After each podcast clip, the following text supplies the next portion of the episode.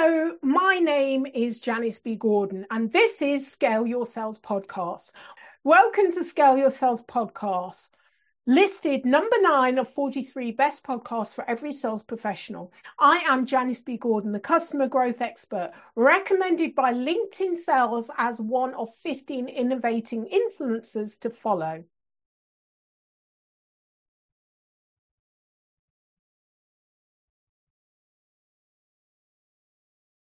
In this episode of Scale Your Sales podcast, I speak to a recent co-author about the inspiration behind their their the book Listen to Sell really inspirational um, story uh, that he tells of his uh, personal life that you're going to have to listen to the whole podcast to the end to find out what that is. But we also talked about the dynamic between mindset and skill set and also coaching and coachability. So there's a lot in here you're going to absolutely love.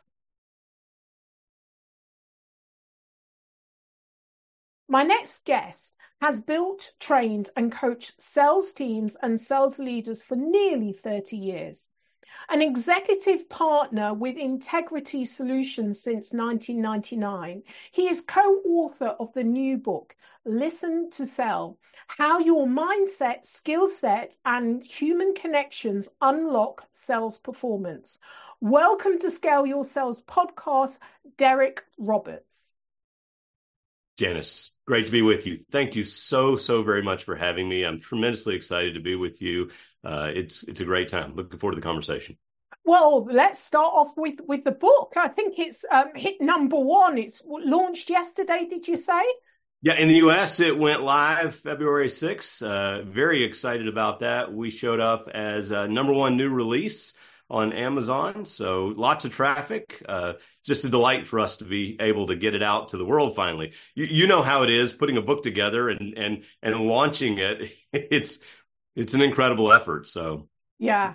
Yeah. So the book is, and you'll see in in the background uh, there is uh, listen to sell how your mindset, skill set, and human connections unlock sales performance. So, what was the inspiration behind this then? Well, thanks for asking, Janice. I, for us, uh, you know, we we know that the landscape is changing, right? And sales is always changing, right? Through all history, there's all kinds of new opportunities, new challenges, new technologies, and and there's a lot of momentum and movement, especially right now around digital and you know commoditization and things like that.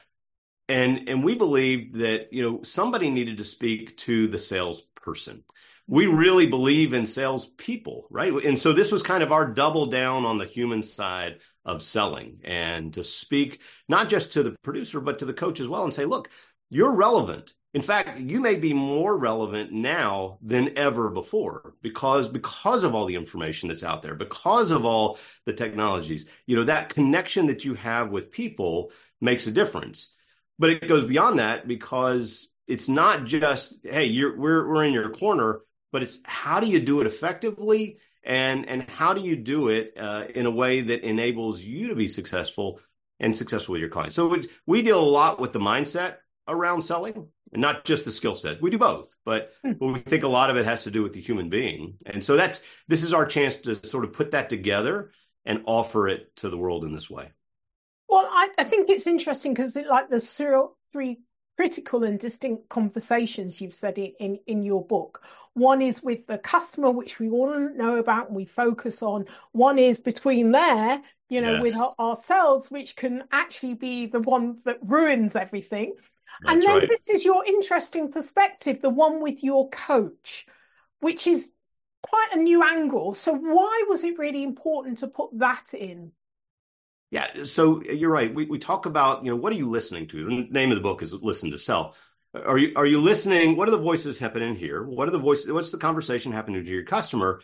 But so often, you know, w- w- salespeople are almost like an island out there. They're doing the work. They're often in solo environments. They might have a sales manager that comes in and talks to them a little bit, or or looks at their numbers but yeah. we believe that, you know, there's a real significant role for the sales coach.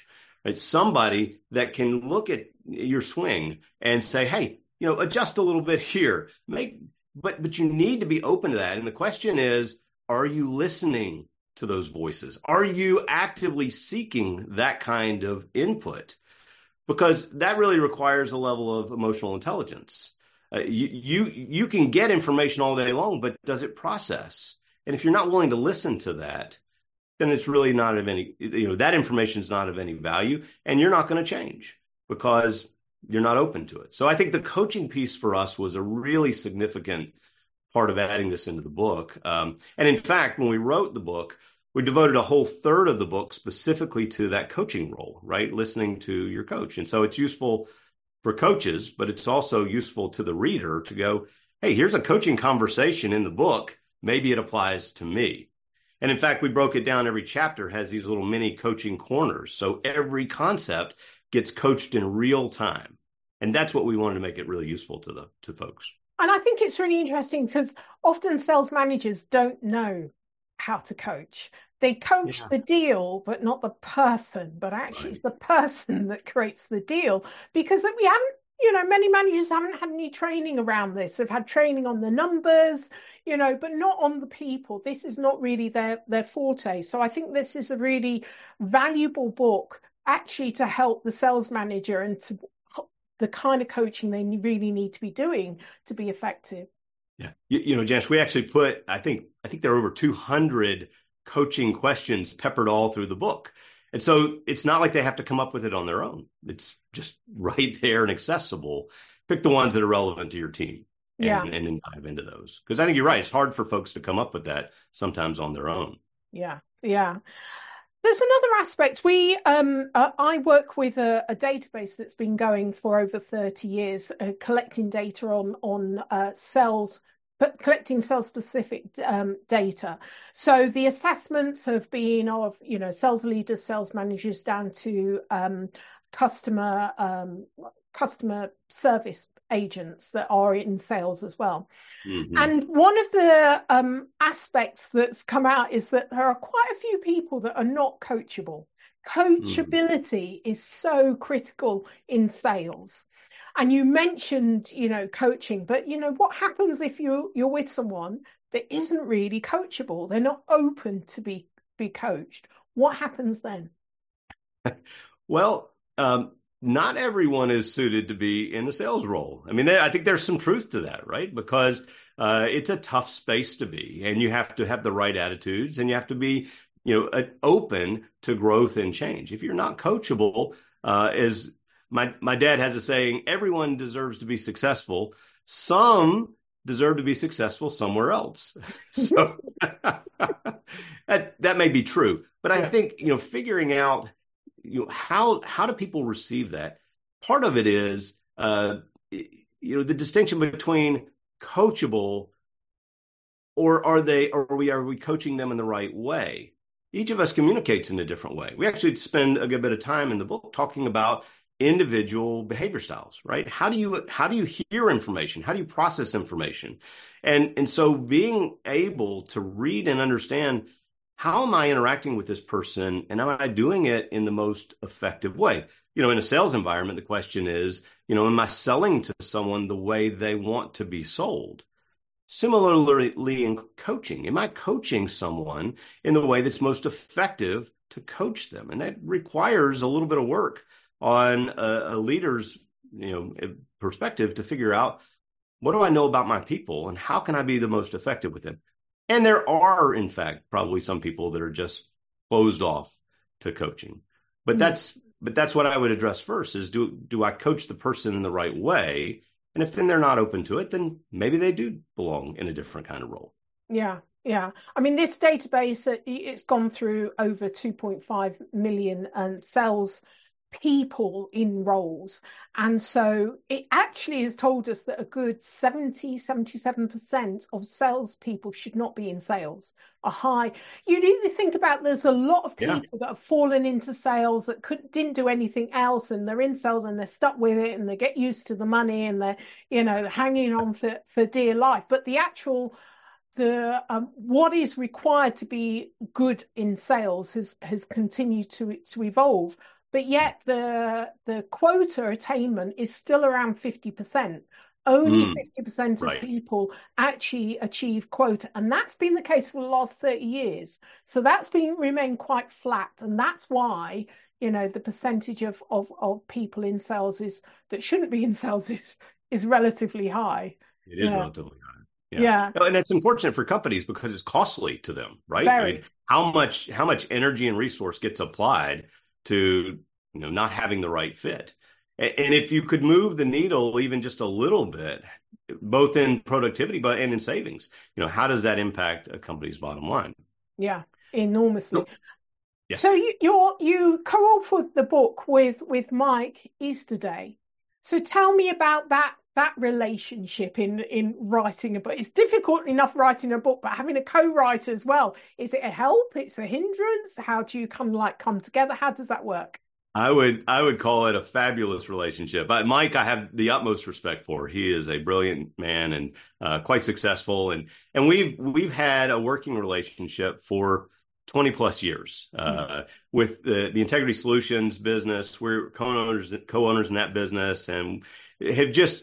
I think the greatest thing about it is we have a very sh- sort of shared ethic. Uh, we very much value people and and what we can do uh, mm-hmm. not just to make them successful, but to make their customers successful. I mean, we we it, Mike Mike is. Uh, uh, I think what's interesting is as we went through the editing process and writing process, we would almost complete each other's thoughts, and I think that's not always true for authors. Uh, a lot of times you you you sort of compete, but uh, it's a very shared and and part of that is because we're drawing on 50 years of experience uh, with a lot of these concepts through our customers and the integrity solutions history. You know, we have so many customers across the you know across the globe. We've aggregated that, and so we're operating out of some shared experiences, and and that's made it a lot easier for us to work together. So, what would you say in terms of the mindset versus skill set? What is the percentage that makes a really good salesperson? You know, is it 50 50 or is one thing outweighing the other in today's environment? Janice, that's that's not a fair question. I, I know. That's like asking you to choose between two children, right? you can't you favor one they are both they are both important and whether it's 50-50 or whatnot you certainly have to have the skill set of selling. There is a professional discipline to selling. There's a communication process. There is a way to engage. There is all of the energy and effort that is required to prepare to follow up right? That is the discipline and process of selling skill set. If you don't have that uh, you're still going to struggle. You, you, will never be as successful as you could be, both for yourself, but also for your customers. You're cheating your customers if you're not doing the work of selling.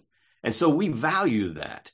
But there is an equal part over here that, that happens inside the salesperson.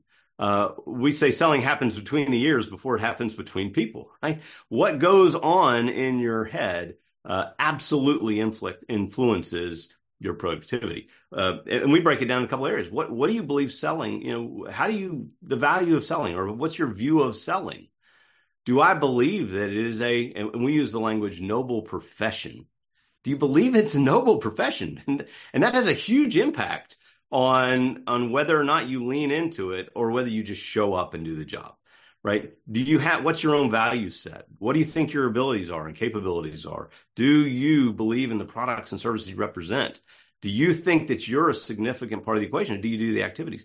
So, what happens internally drives an enormous amount of effectiveness. And so, is it more? Is it less? I, I think they both are necessary. And and if you're lacking in either one, you've got work to do. And and I think probably all of us have work to do because at any given time, my skill set may fall behind because the landscape changes around me. Technology changes. I have to keep up. Uh, I may have, as all of us in sales do, right, uh, a couple of stumbles, right? We get some rejections. Does my mindset, does my emotional intelligence allow me to recalibrate and go, you know what? I still bring something valuable in the marketplace, and I need to get out there and do that. So it is a it is a dynamic balance between those two. So some people might say that skill set is something you can teach, you can learn it, but actually there's many aspects of mindset that are intrinsic that one you can't measure for it in terms of like the normal interview um, um, process and you, you can't teach them it as well so there may be an argument that actually that's that's not first or second or but actually you've got to have certain aspects in place to actually give you the ability to take on what you you learn in order to be a great salesperson. But if you don't have those intrinsic um, essential areas or competencies already in place doesn't matter how many skills you learn you're still not going to be a top salesperson so what's your your thoughts so i and and I know there's some disagreement in the world about this, but you know I, am a believer sort of in in the ability to adapt. Um, and you know you're familiar with Dr. Travis Bradberry and his mm-hmm. work on emotional intelligence. He's recently released a book called Emotional Intelligence Habits. Uh, the ability to shape the way that we respond and adapt to things, our beliefs, our abilities to stretch, stretch and understand. Are there are those things you know locked um, you know, the the idea that uh, we have some kind of elasticity in our ability to interpret the world and to respond to the world. So um, I'm probably more a believer in that those things can be shaped, but I also believe that uh, some of those things are what what is my what is my motivation attached to? Uh, can I connect some of those uh, some of those driving factors that influence or the emotional side or that internal side? Can I connect those in a way that then allows me to use my skill set effectively? And so it, it would I would I just categorically disqualify some people based I'm not sure that I would go that far at this stage. I think there's a room for the the coaching component there.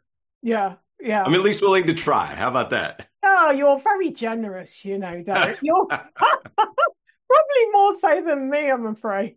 uh, well, I, I, think about my own growth along the journey, right? Mm-hmm. I, certainly, there's some intrinsic uh, qualities that that I know that I've. If I go and look all the way back to to uh, you know childhood, um, I, am entrepreneurial in nature. I found things that I was uh, a problem solver, right? I navigate around. I, those are qualities I think that that that, that serve me well in sales.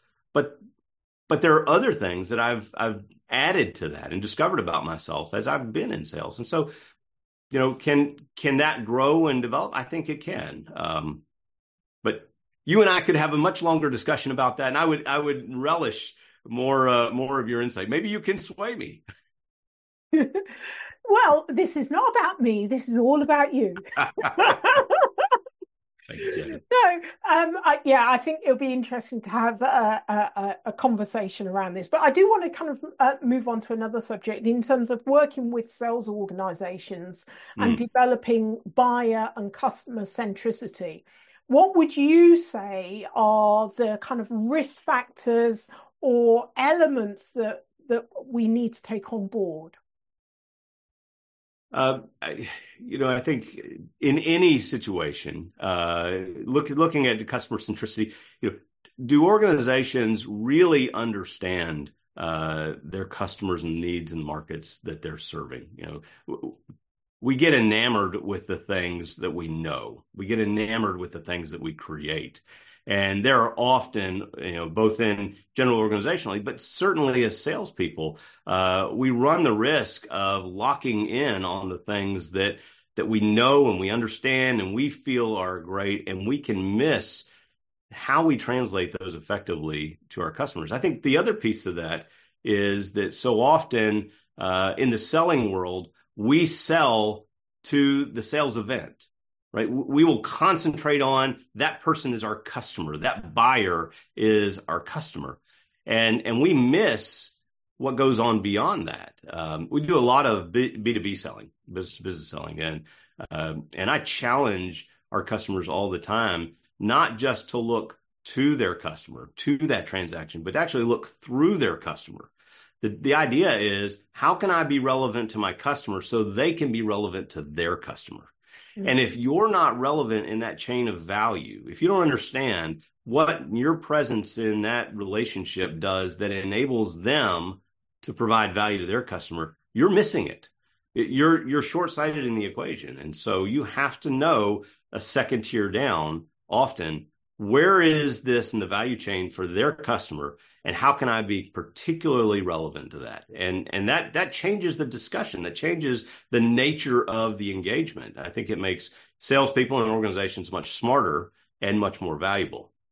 I think that's a great point in that as um, salespeople, what we need to be focused on is not just the customer, but the customer's customer, because a lot of things that changes the customer environment starts with the customer customer. So if we can kind of leapfrog and tap into what is driving that behavior, then we can actually feed that back to our, our customers or even use that as the um, uh, the their return on in, in investment. If you you do this, then this is how we can demonstrate it's going to help you to sell more of your product to your customer.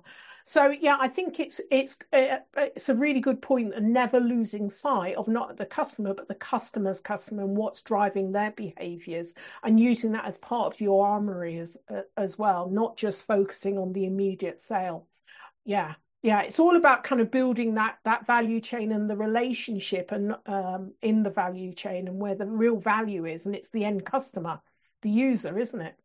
It is it is and it can be for anything that we sell right? It's not just something that directly passes through to their customer but mm-hmm. how do you fit their entire value equation? Because that is what your customer is thinking about. Yeah. And and they exist because they serve their customers and if we can't figure out where we belong in that we may not exist in that relationship for very long. Yeah, absolutely. Okay, so what one tried and tested strategy would you offer listeners on how to scale their sales? Uh, you know, I, I, would I would say two things, uh, Janice. One is practice discipline. Uh, I think is you know I've been in sales for thirty plus years of my own life, and gosh, almost more than that now. Um, and you the, the thing that i think tremendously impacts that is continuing to do the fundamentals the basics right? Do your pre-call plan. Take time. Give yourself the ability to be on point and present with your customer. Um, ron willingham who is the the genesis of much of these concepts for integrity solutions that we use ron uh, shared with me once he said derek be careful you don't fall into the trap that it works so well you quit doing it and and it kind of catches you off guard. You go, okay, when I was hungry, young and hungry, what did I do? Well, why are those not the things that I do as I become more competent? I have to stay disciplined, focused. So I think that's I think that's uh, a, a, one piece of it. Uh, I think the other piece of it is to give yourself the opportunity to reflect on that the what we said the mental side, right? The mindset of selling. I I on a weekly basis have uh, what we call our congruence model, these five areas that influence what I, what I believe about myself and the role. Uh, what do I view selling as? What do I think my values are? And, and I assess myself on a weekly basis, kind of grade myself. How did I do? What did my sales activity reflect? And, and how do I recenter myself to make sure that I show up in the best possible mindset with energy and focus for my customer doing the right thing, and then I apply complementary discipline to it. I think those are the two things that if if you will do those, it, it will have tremendous impact. It's it's not particularly complicated, mm-hmm. but it's you know common sense is not always common practice, yeah. and and we can fall into those traps real easily. Yeah, yeah. Uh, it, it's often the, the simplest things that have the biggest impact. And we they're so simple we forget to do them or we don't do them consistently. And that's as you say, focus on the on the foundation. So love that, Derek. Okay, so who is your hero or shero, Derek? well, that's an easy one for me, Janice. Um, uh, is probably the most amazing person I know and uh, she is without a doubt my hero. We have uh, we have ten children, and those ten children, uh, uh some of them are adopted. Uh, six of them are actually adopted, um, and in those kids, a lot of our kids have uh, medical special needs. my wife is amazing. Uh, she is the one that keeps us rolling, keeps us going. Uh, when you talk about courage, uh, she's the one that I I look to for inspiration. So amazing! Oh my gosh, yeah, I'm, i think I'm going to interview her next time. There's a lot we can learn from your your wife, how she kind of keeps it rolling, keeps everyone together, and everything like that, and still remain positive. Fantastic, and also, you know, the your your children as as as well, you know, with with various medical issues, and that they keep going and smiling. So that's certainly um, inspiration. Derek seems to have, have, frozen. So I'm just going to uh, close out by saying thank you for being a guest on Scale Your Sales podcast. Thank you for listening to this week's episode of Scale Your Sales podcast. If you like this discussion, feel free to listen to other episodes or watch the caption show on YouTube and subscribe to future episodes. I would really appreciate it if you would leave a positive review on iTunes. Thank you.